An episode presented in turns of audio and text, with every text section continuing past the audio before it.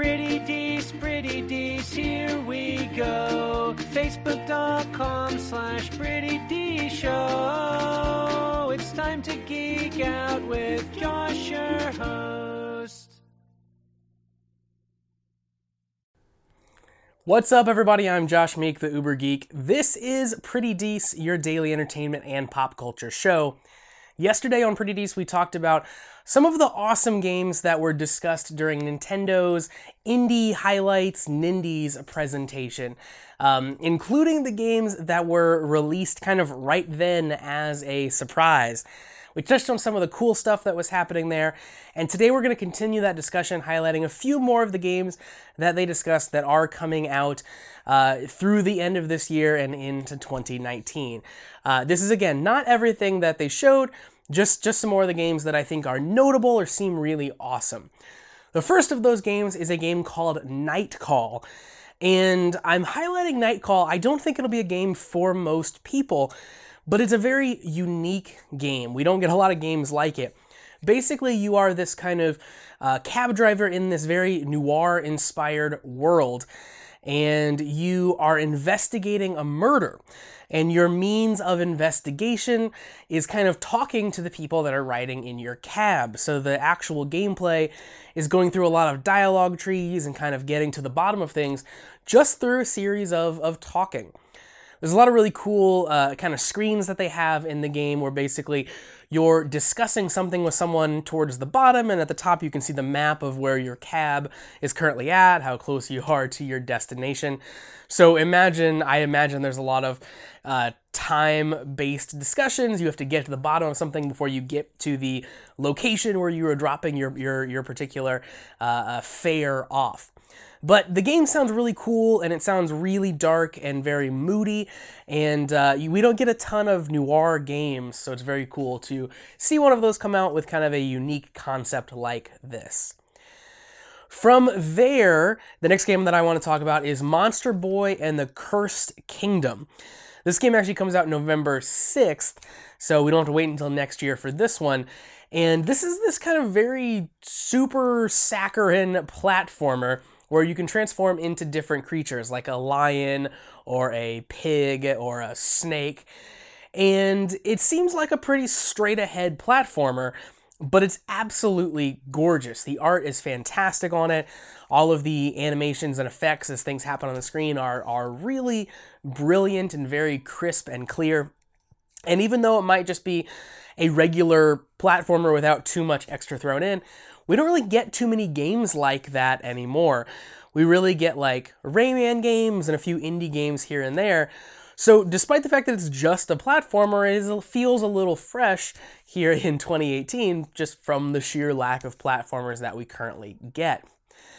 Now, it's not super clear to me whether the kind of super cheesy tone of the trailer is going to be played straight or if it's going to be kind of played for laughs and maybe there's going to be a little bit more depth to it. At least from what I have seen so far, it seems like they're very straight ahead, they're very sincere.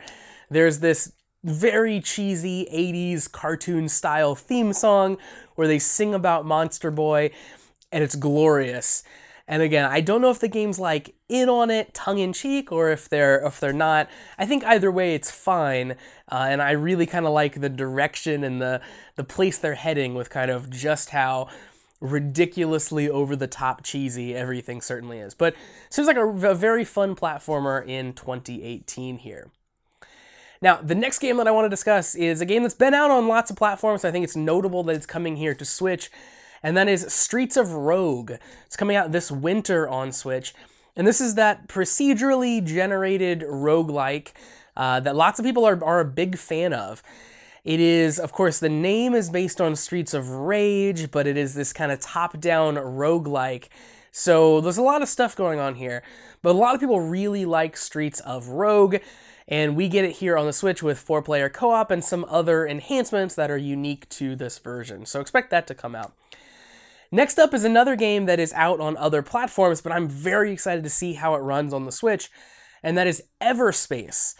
We are specifically getting a version of Everspace called the Stellar Edition, which is the regular version of Everspace with all of the DLC thrown in, the, the expansion that came out for Everspace also thrown into the game. Now, Everspace is a, a roguelike space shooter that features very fast paced dogfighting, crafting. Um, it seems very, very cool. It's, it's neat to apply some of those roguelike concepts into a space shooter. I think that's a very cool idea. I haven't played it on other platforms, but the graphics are absolutely fantastic. So I really hope that they can hold up to that level of graphical fidelity on the Switch and it can continue to run at a, a decent frame rate. That's going to be the big, uh, big if about Everspace coming out on Switch. But again, that comes out in December. And then finally, the last game that I want to focus on is another game that, that has been out on PC, but is coming to Switch, and I think the Switch is going to be a perfect home for this game, and that is Slay the Spire. Finally, we are getting a, a non PC version of Slay the Spire. And Slay the Spire is the uh, really popular card game roguelike. So you build a deck, you enter a dungeon, you encounter enemies. Along the way, you're kind of choosing your path that you want to go down in the dungeon. You can take on challenges. Basically, it seems like the card game version of Spelunky, where you can play the game over and over and over again because it is a roguelike, and you can also take on daily challenges and try unique things and, and discover interesting things about the game and play it in ways that you might not even realize was possible upon initially playing. So it seems very cool. The rule system for the card game seems very well thought out. And I'm very excited to finally get my hands on Slay the Spire, which is something that I've been meaning to do on the PC version for a long time. So now I can finally wait until the Switch version comes out and play it in an awesome handheld portable fashion. So very excited to get that game in portable form. So those are just a few more of the games that I wanted to highlight there about the indie highlight for Nintendo, things coming out on the Switch. Uh, there's a very, very bright future for indie games on the Switch. I love that the Switch is blossoming into this wonderful indie platform, and I hope that continues well through 2019 and into the future. So that's going to do it for Pretty Dece for today. Thank you very much for joining me to continue talking about Nintendo Switch and the indie games coming out there. Remember that you can support Pretty Dece with a small monthly subscription if you would like. If you would like to help uh, keep making this show a reality, help me uh, keep being able to put it on and, and keep put out putting out awesome episodes for you. If you want all the information, go to prettydeceshow.com slash listener support or you can head straight over to anchor.fm slash prettydece to sign up. And there'll be some fun bonuses when you sign up as well, including a shout out right here on the show. Of course, Pretty Dece does come out all over the place every single weekday. You can find it at 8 p.m. Eastern on twitch.tv slash show. You can also find it at the same time on the podcast feed and the YouTube channel, which is prettydeceshow.com slash video, or just search on YouTube for Pretty Dece. And of course, finally, you can find me on social media Facebook, Instagram, and Twitter at Pretty Dece Show.